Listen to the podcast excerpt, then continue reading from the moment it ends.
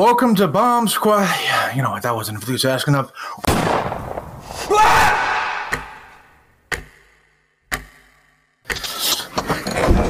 Oh, fuck.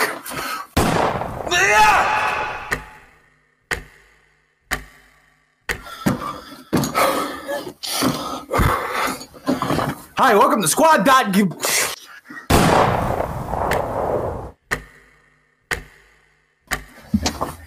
Hello, welcome to Bomb Squad Movie Night, episode 103. I am your host and master of ceremony, Tanner Richard Kraft, and I'm totally not doing this for the 70th thousandth time in a row on a loop. Hi, I'm Albert Camus. And we have a special guest returning. Hi, I'm Lauren DeVito. From Good Will Hunting. The stand up comedian wanted to come back. We did it, thank God. Lauren, anything in particular you want to plug before we get into this? Sadly, I don't have any shows coming up, and I also don't have a job anymore because I got laid off. So if anyone wants to give me a job doing like literally anything or book me on their show, please do. I have nothing but time on my hands. Motherfucker! I'm friends with Lauren on BeReal. I've seen their mental state deteriorate over the last few months, so. It's like every day's the same or something.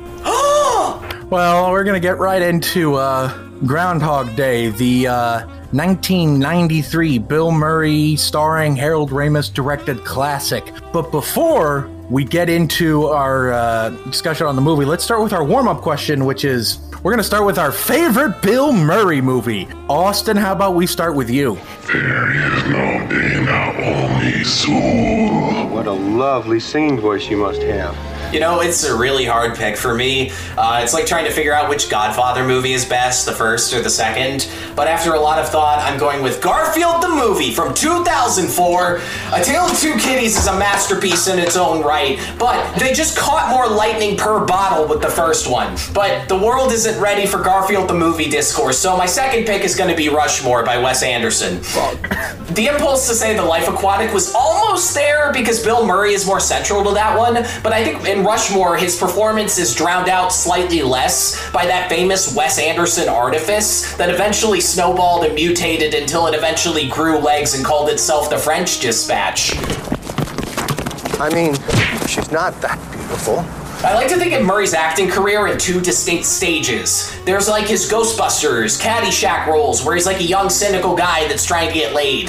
Then there's his post divorcing Margaret Kelley era, where he's like this washed up old guy who's trying to reconnect with other people and find meaning in life. After a recent Ghostbusters rewatch, I would say that he's probably going to be more known going forward for movie people at least for his post divorce performances, like Lost in Translation and the Wes Anderson stuff, because I think that type of guy he played before, when he was younger, was like tied to an attitude about comedy and macho shit that has died a little every day since the 80s ended. But his later art house roles, like in Rushmore, are probably going to age more gracefully. It's just so much fun watching his quirky friendship with Jason Schwartzman in Rushmore. He's just the right kind of hot mess where you want him to figure something out with the deeply weird remaining pieces of his life. It's it's a funny, touching film, and probably the best live action thing Wes Anderson did until Grand Budapest Hotel came out. I saved Latin. What did you ever do? Back to you, Tanner. So you were in Vietnam, if I'm not mistaken? Yeah? Were you in the shit?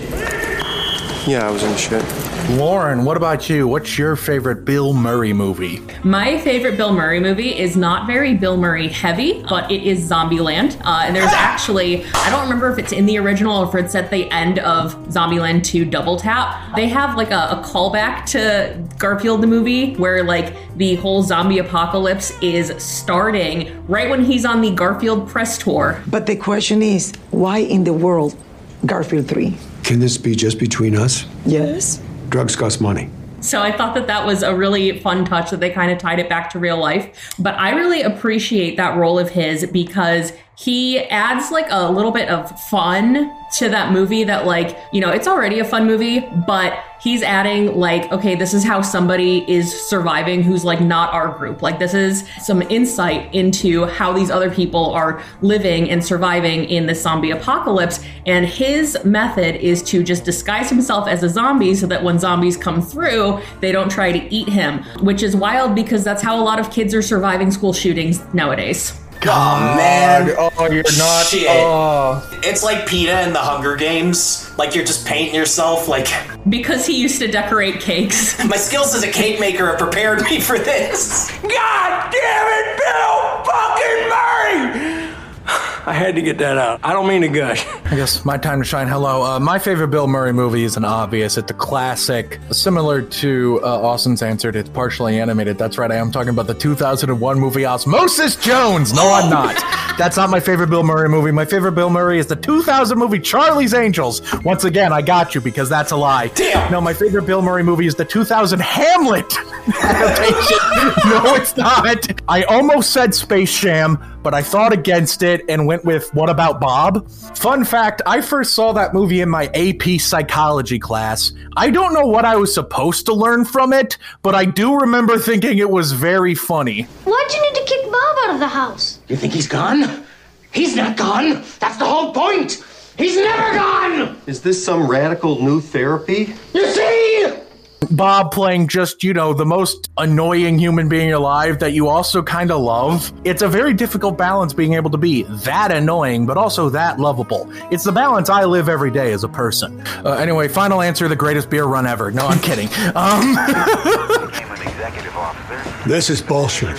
They should not be showing this on TV. now let's get right into what actually probably is my favorite Bill Murray movie. I just couldn't say that because it's the subject of the movie we're doing today. We're talking about the 1993 movie Groundhog Day. One of the funniest damn movies ever made, in my opinion, but I'll get more into that later.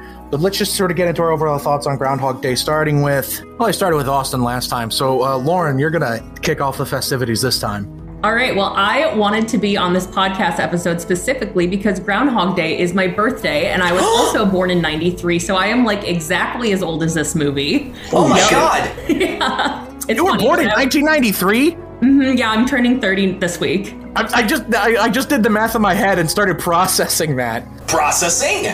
When I was born, um, my mom had like not induced labor like she was supposed to, and I was born very late. And when I was coming out, uh, I had already taken my meconium inside of her, um, which, if you don't know what that is, look it up. Uh, anyway, I wound up inhaling it, and they had to like immediately rush me away. They came up to my mom. They're like, "Oh, have you decided on a name for the baby?" Like, "Oh, it's Groundhog Day." My mom's like, "Is the baby dead?" Like, Where's the baby? no, exactly. And then when she saw me, I was so jaundiced. Um, she didn't think that I was hers. So that's why I wanted to be on this podcast. And um, everything that I've read about this movie, I don't know what I've read and what sort of insights I've read, but I was expecting very high drama from this movie. It's a lot deeper than what I was expecting. And what I kind of came up with as I was watching this was that this movie is the exact opposite of Adam Sandler's 50 First Dates. right? Holy shit! The same day keeps repeating over and over for someone, but in this case, the person who it's repeating it over over and over for is aware of it, and he is using that to his advantage to manipulate someone into a romance rather than being manipulated himself by Adam Sandler's character. Sorry to bother you, I'm kind of stuck here. Uh-oh, car trouble? Yeah. You mind giving me a jump? Not everybody would have stopped like you. Oh, You're real sweet. Thank you. Okay. Okay. Ah! So there were some parts that I really enjoyed, like when Bill Murray does his three, two, one countdown, he flips off the camera. Um, I thought that was a really great touch. Please tell me that Gobbler's Knob is the real name of the town gathering place in Punxsutawney, because that is a wonderful name.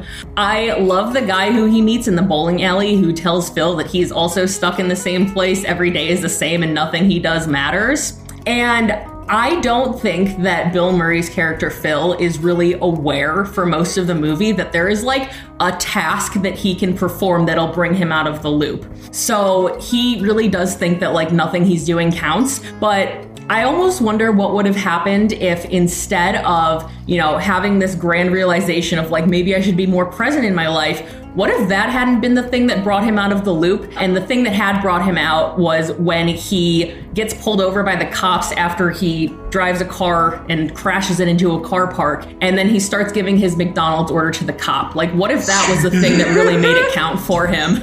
And then he had to, like, wake up in jail. Let me handle this. Yeah, uh, three cheeseburgers, two large fries. There is one character in this movie who I suspect may be aware of the time loop who's not Phil.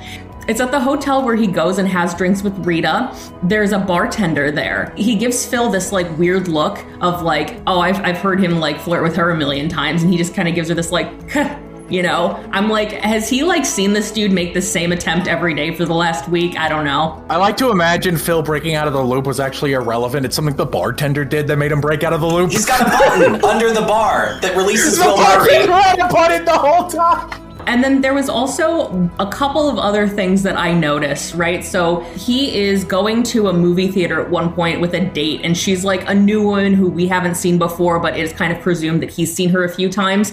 And he gets out and he's dressed in like a Western poncho, and Heidi II is playing at the theater. And he says to her, I've seen this movie over a hundred times. We know he's not going to see this movie every single day, so I think that's kind of the point in the movie where you realize that he's been in here for like years years. So that was kind of like a big wake up call for me to realize, like, oh, hey, he doesn't just do this for like a few weeks or a few months. Like, he's in here for potentially decades. And then the last thing that I wanted to talk about was the homeless man. Phil knows every single day that nothing he does matters.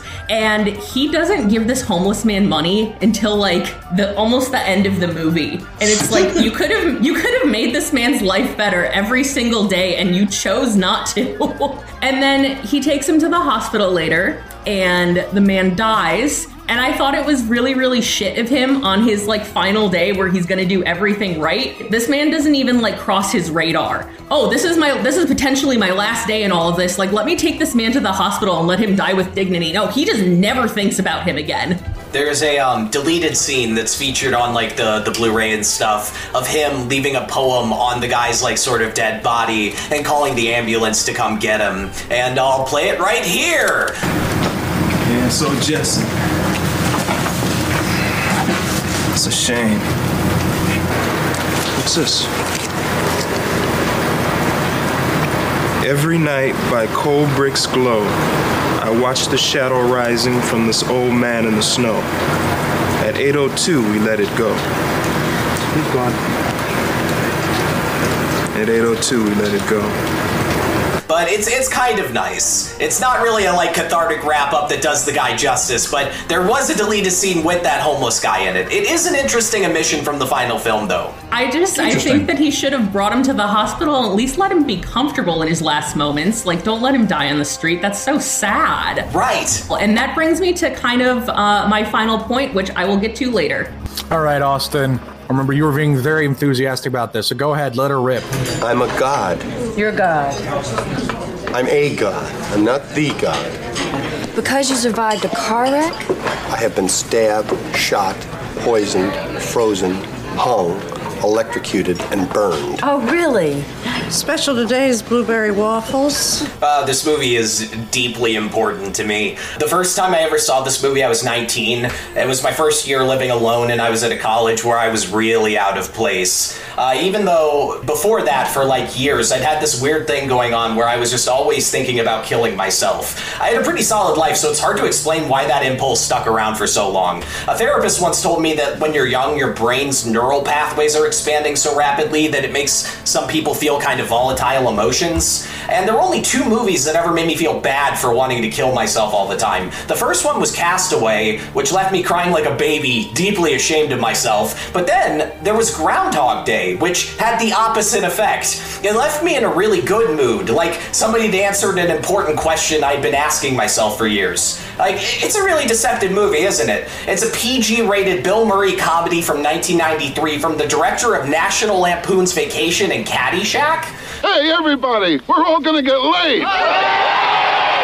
But beneath its exterior, it's a movie about a guy trying to figure out a reason to live. Uh, apparently, after the movie came out, various religious groups had like a literally me moment with the movie. A, a philosophy professor from Harvard once told the New York Times that he thought this movie will still be around 100 years from now. Apparently, Harold Ramis' ex wife used to call him the rabbi because she thought that it was his secret mission to make people more spiritual with his movies. My favorite part of this picture actually is when Bill discovers the homeless man he's been ignoring for probably dozens of years has been dying every time time that the day resets, and nothing he can do seems to change that. Contrary to what he previously thought, he's not a god.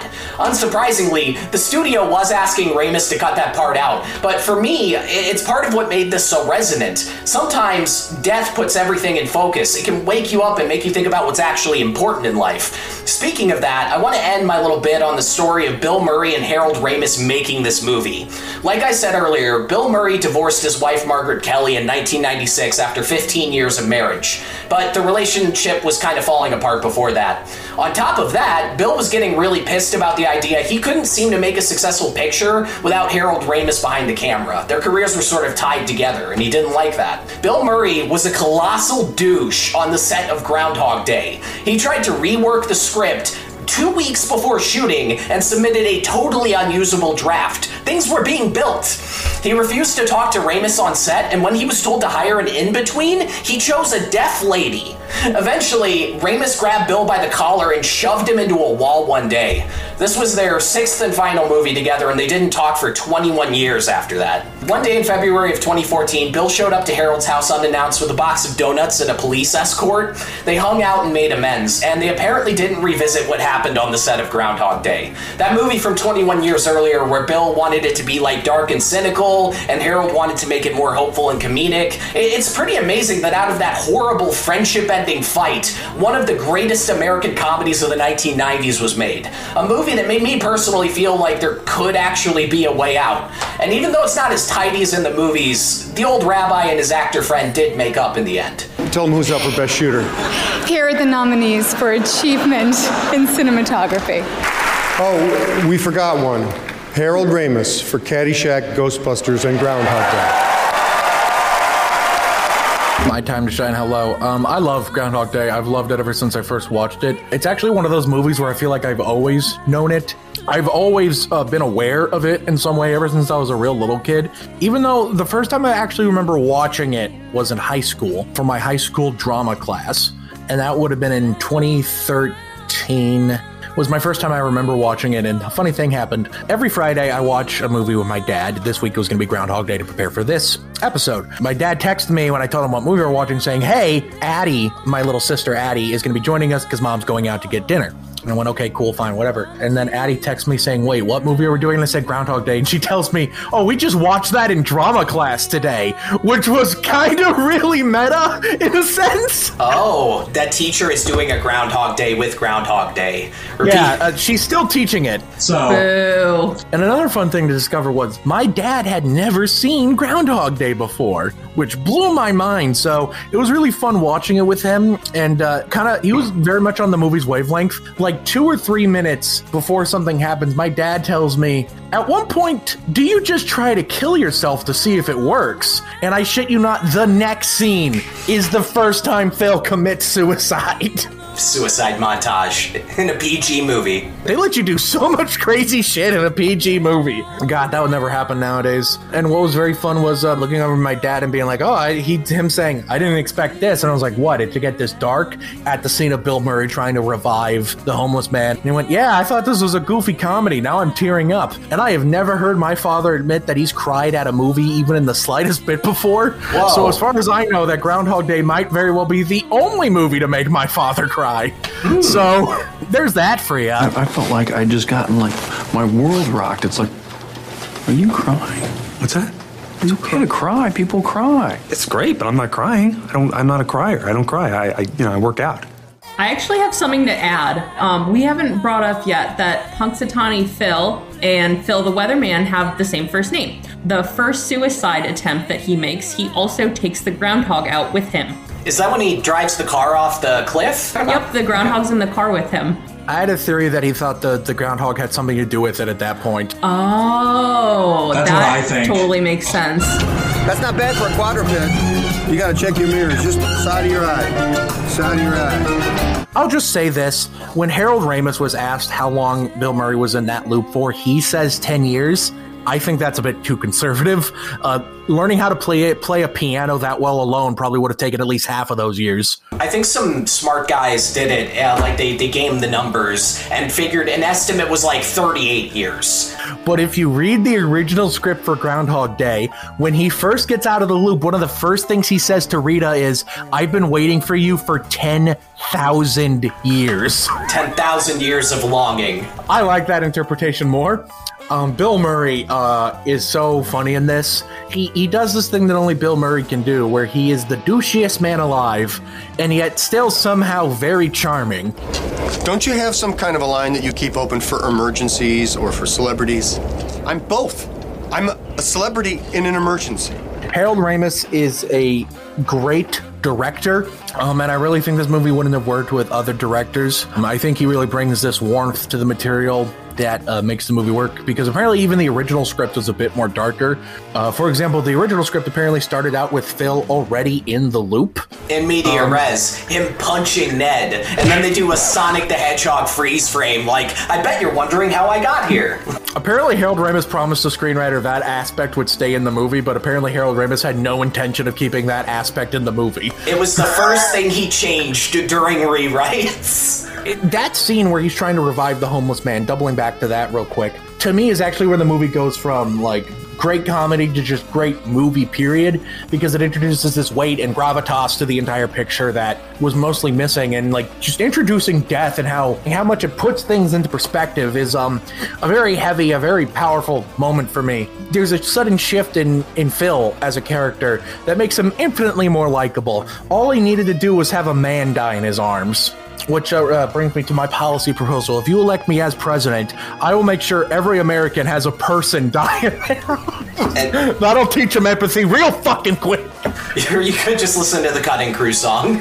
I'm horrified. We'll get into some more general discussion about Groundhog Day after a brief commercial break.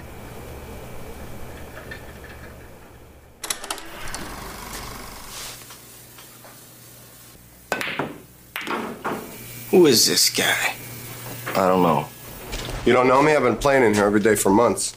Oh, yeah? Yeah, I'm real lucky. You want some action? We don't bet pool. Well, what do you bet, Gladys? Basketball. Great. Perhaps I could be of some assistance. Hi, welcome back to Bomb Squad Movie Night. We uh, interrupt your ad break to bring you another ad break. Do you like canvas boards? Do you like lines of color? Do you like movies? Then you're gonna love this website, moviepalette.com. That's right, you've probably seen them all over your aesthetic Instagram sponsored posts. Moviepalette.com basically takes up the predominant color of every frame in a movie, slices up into the lines, and give you a big, pretty picture looking thing with it. You can get one for Punch Drunk Love, the one I have, Mandy, the one Tim has, maybe even the movie we're talking about today. If you want to order something from that website, add the promo code SQUAD15 for 15% off your order. You won't regret it. And now back to the show. Okay, fun fact six entire groundhogs were bred for this picture. Then they chose the best out of the bunch. It was a little groundhog named Scooter to film the live groundhog scenes with, and Scooter went on to bite the shit out of Bill Murray filming like the car chase scene. Like Bill Murray was wearing leather gloves, and that that rodent managed to bite through the glove, and I think Bill Murray had to get a rabies shot. I wasn't aware when they do the little town hall groundhog thing. I like legitimately thought, because I've never watched this live, I thought that the groundhog would like come out of its burrow at the same time it does every day. And then if it like actually, if you could see a shadow on the groundhog, much like you would with any person, then that meant something. I didn't know that they just like made this up, acted like the groundhog had talked to them. Small town Pennsylvania, man. Surprise, motherfucker. I have some news for you, by the way, Lauren. I did look it up. It is actually called Gobbler's Knob. I'm disgusted. Did Tyler, the creator, go back in time and tell them to name it Gobbler's Knob? Probably. Which, speaking of, when I Google Gobbler's Knob, you know how when you see like a like a location, there'll be like the top questions on Google question and answers. Well, here's the top question: Is there a cemetery where they lay the Phils to rest? Because every groundhog's called Phil, and it's a different one every time. And the answer was, um, Phil is an immortal spirit. There is one Phil who giveth and taketh away the winds of winter. I am inevitable.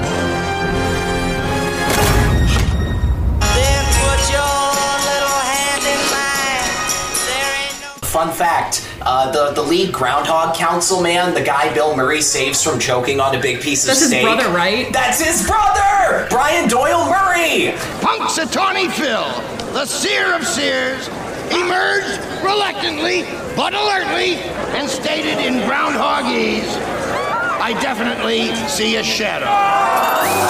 And uh, younger kids probably know this dude from being Captain Knuckles in Flapjack and the Flying Dutchman in SpongeBob. Very recognizable voice.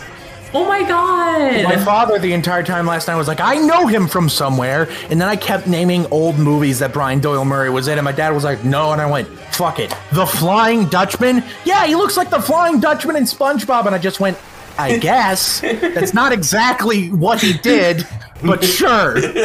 also, something else about this movie that I really appreciated was how accurate they got the attitude of like a mid-market news figure because they really are so up their own asses. They think they're so special because it's a very competitive field to get into. But uh, when he's calling he's talking to the operator and he's like well you know isn't there like a special line that i could get on? Like don't you keep something open for emergencies or celebrities? Because i am a celebrity and i'm in an emergency. And it's like you're a pittsburgh weatherman. But I, I, I do appreciate that, you know, back in the day you could be on TV and be kind of ugly. Cause like now, have you seen people who like are, you know, the, the host, I've the turned talent on my on- local news and like I will say though, the weatherman is usually the weirdest looking one. Cause he's probably been there the longest. That and usually they have to actually hire a meteorologist to be the weatherman, which means an actual scientist, which means slightly smaller selection.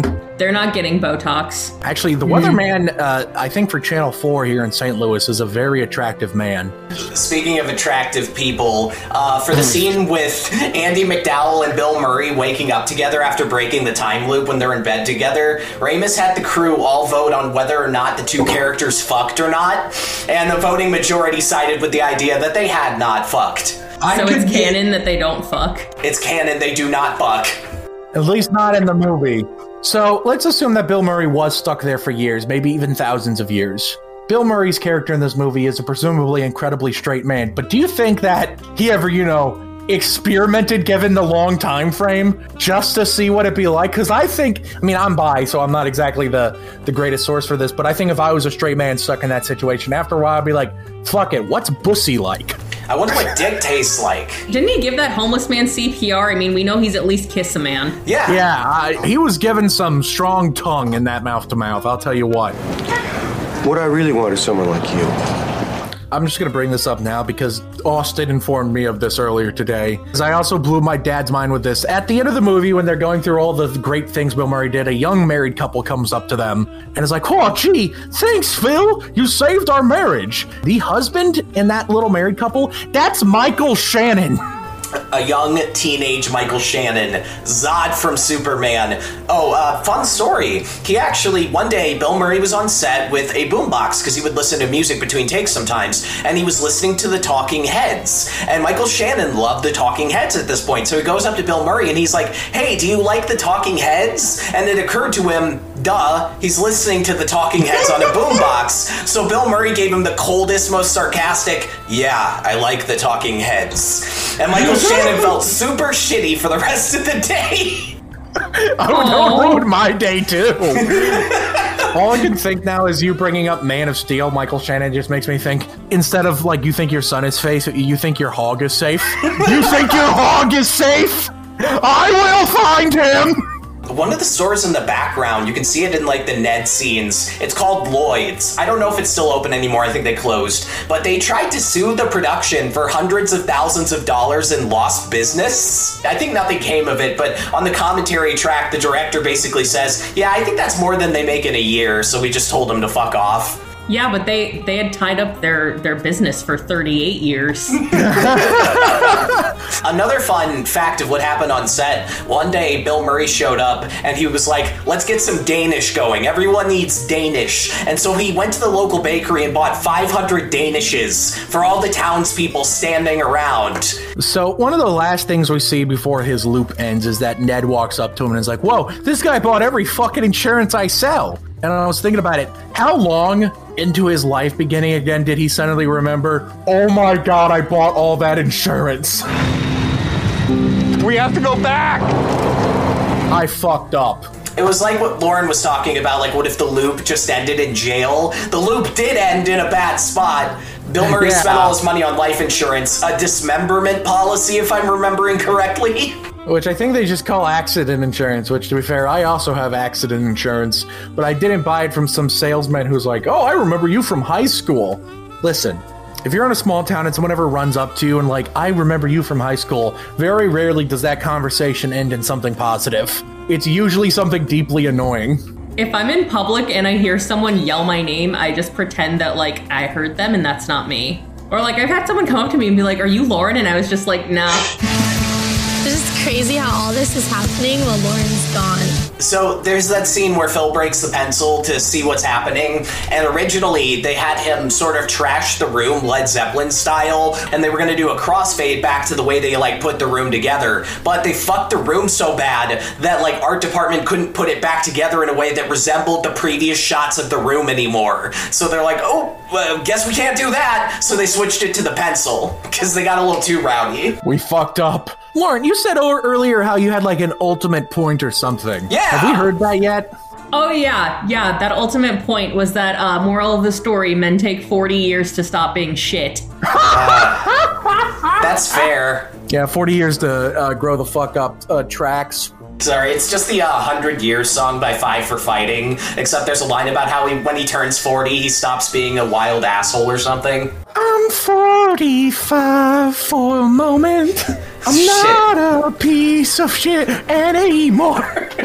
It was so cold on the Groundhog Day set. You know that big scene where the Pennsylvania polka is playing and they've got fucking everybody there? So it was fucking cold out that day. And so they were like, how do we keep these extras from just leaving? And so what they do is they'd have like a raffle every hour. Some random person would win $100. And with that small amount of motivation and money, they got everyone to stay around. Just by saying one random person will win $100. I feel like that's a metaphor about society or something. No, I just feel like inflation has gotten so bad because, like, in today dollars, that's like a thousand bucks. Like, that's actually like Yeah. that's a pretty penny in today dollars. Like, that's a Yeah, good amount like, of if I was on a set and I was like, It's so fucking cold. I want to go home and it's like, someone's gonna win a thousand dollars. I'd be like, well, fuck, that's my rent. I- that's a little. That's a Yeah. little more than my rent a month. I gotta fucking see it through. I'm Spartacus. I'm Spartacus.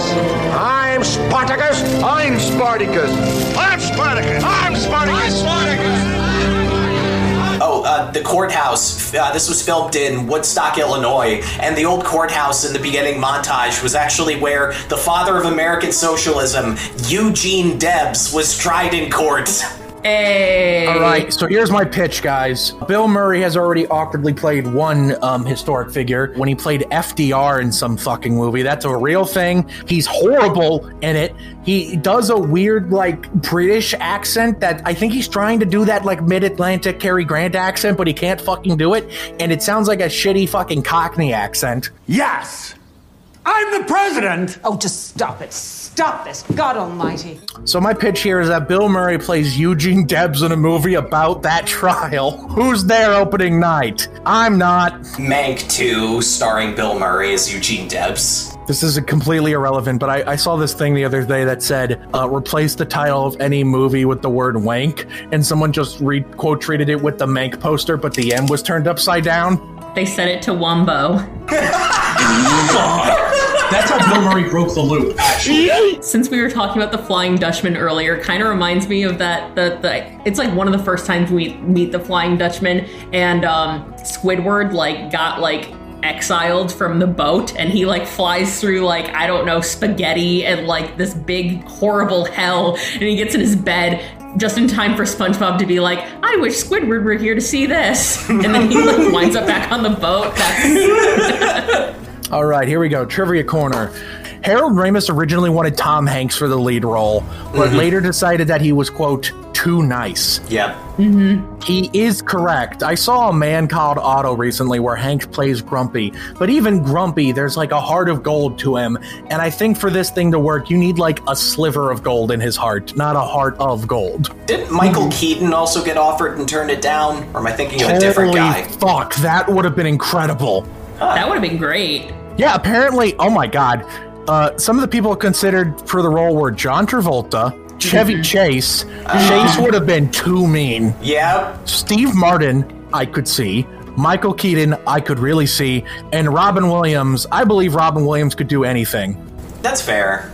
You know, apparently, uh, Ethan told me this once. Stanley Kubrick's original choice for uh, Jack Torrance Was Robin Williams? was Robin Williams. Apparently, that was Stanley Kubrick's original choice, but the studio said no, I think. Wow, the one time the studio was right.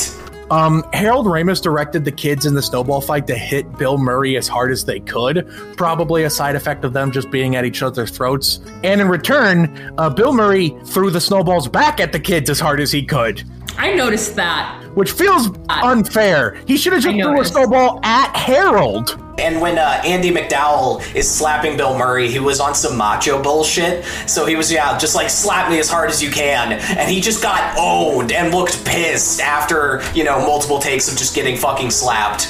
One time I was directing a movie that I also played a small role and It was a horror movie, and my character was chasing after the protagonist.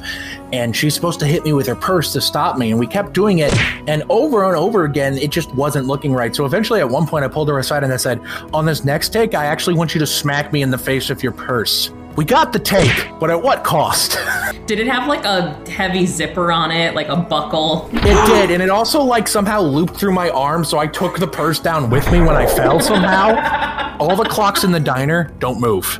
They're actually stuck at the time they're in. Speaking of the diner, Bill Murray was offered a spit bucket for the scene where he just gorges himself with food, but he declined and uh, got very sick after eating the angel cake, which may or may not have been prepared incorrectly. Yeah, for like commercials and stuff, you're supposed to spit the food out because you have to do so many takes. But that absolute madman just ate the food. crazy. Bill Murray was apparently his divorce was starting when they were filming this movie, which may or may not have led to the predicament of him being angry at everyone. Could be the root of the problem. Some people have theorized that Phil Connors actually uh, goes through the quote unquote five stages of grief denial, anger, bargaining, depression, and acceptance. Apparently, uh, Harold Ramis intentionally used that model to uh, make the movie. Uh, originally, there was a scene where Phil Connors hunts down the groundhog in the groundhog's lair, but this was changed because they thought it'd be too similar to Caddyshack. It fucking would have. Uh, Stephen Tobolowsky, who plays Ned the Head in the movie, was the honorary Grand Marshal in Punxsutawney, Pennsylvania for the February uh, 2nd, 2010 Groundhog Day. Everyone in this movie has been the honorary Grand Marshal. During his speech on stage, he actually performs the West whistling belly button trick. Oh my. Harold Ramis has received uh, letters from Buddhists praising the portrayal of reincarnation in the film. He's also received letters from Jesuits. Harold Ramis may be the only person on the planet to receive letters from both Catholics and Buddhists for doing one thing. Not a lot of overlap between those two groups. Uh, Danny Rubin, one of the screenwriters of the movie, said that he uh, came up with the idea of this story after reading Interview with a Vampire. Yeah, The Vampire Lestat. I think it's a 1986 book by Anne Rice. I have something to add about that five stages of grief model. I almost feel like the part where he's at the acceptance stage is when he starts trying to kill himself, and I don't I don't like what that says about about suicide. Well, I finally accepted that my life's never getting better. one one could argue that that's bargaining too of like, hey, maybe I can like get myself out of this if I kill myself. Maybe that's the way out. the Swedish title of this movie is translated to uh, Monday the entire week. Uh, which is funny because Groundhog Day in That was a 1993 was, on- Tuesday. was a That's a- Tuesday. yep. Of course you would know. It was your day. Of course I know that. I was born on that day. I remember everything about the day I was born. Uh, the German title of the film was The Groundhog Greets Every Day. According to this, uh, Chicago radio legend Steve Dahl was apparently asked by Harold Ramis to be one of the radio announcers at the beginning of the movie every day, but apparently Steve Dahl's partner didn't understand the movie, and because of that, Dahl wouldn't do it because his partner wouldn't do it. I will say one final thing, which is just something that um, occurred to me. My dad said this when watching the movie. He said that he too would try to kill himself if he had to listen to the I Got You Babe song every day for the rest of his life. I like Sonny and Cher. All right, who's ready for final thoughts? Austin, we'll start with you.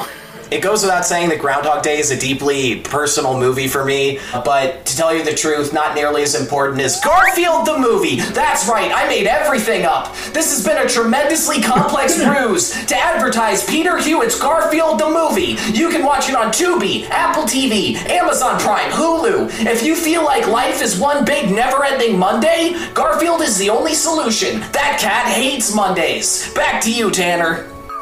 Lauren, final thoughts. How about you? The Groundhog Greets Every Day sounds like this movie, but in like a film noir mystery version. Uh, I, I want to watch that movie. Shoot, it's like The Postman Always Rings Twice, right? I mean, that just that sounds like a great movie. Uh, final thoughts. Men take 40 years to stop being shit. Back to you, Tanner. Oh, beautiful, beautiful. This is a very funny movie. It's a very heartwarming movie uh, in parts, and it's a very dark movie in parts. It's um a lot of things to a lot of people. It it's a like deeper movie than you would think it is on the surface, and I think that's part of the beauty of it. But do you know who else is deeper than they appear to be on the surface?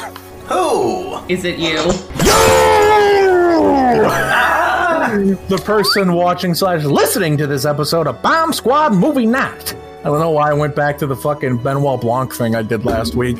If you are listening to this episode on any of the audio platforms on, thank you oh so very much for listening. Go ahead and go down, uh, leave a review, do something. I'm in a fucking loop, man. I can't get out of this. And if you are uh, watching this on Spotify video, I hope you enjoyed the cursing. How about you mosey on over down to our Patreon? We will be introducing actual rewards there soon. I swear. And if you are watching this on YouTube, thank you oh so very much for watching episode 103 of Bomb Squad Movie Night. How about you mosey on down to the comment section below and let me know. Do you like Groundhog Day? What's your favorite mm, Bill Murray movie? What's your favorite Harold Ramis movie? What would you do if you were stuck on the same day forever? And finally, what is the worst day of your life to be stuck on a loop forever? That's right. I want you to bore your soul out to me and tell me the most traumatic thing to happen to you. Did you see a man die in front of you? Let me know hit the like button, hit the subscribe button, and hit the bell icon to know exactly when we upload new videos. Tune in next week when we discuss the newest Steven Spielberg movie, The Fabelmans. Just in time for more Oscar movie coverage. It's going to be a lot of fun. Thank you again, oh so very much for watching uh, this episode of Bomb Squad Movie Night. We'll see you next time. And I'm about to loop again in three, two, one. What do you mean? I'm free! What's he talking about?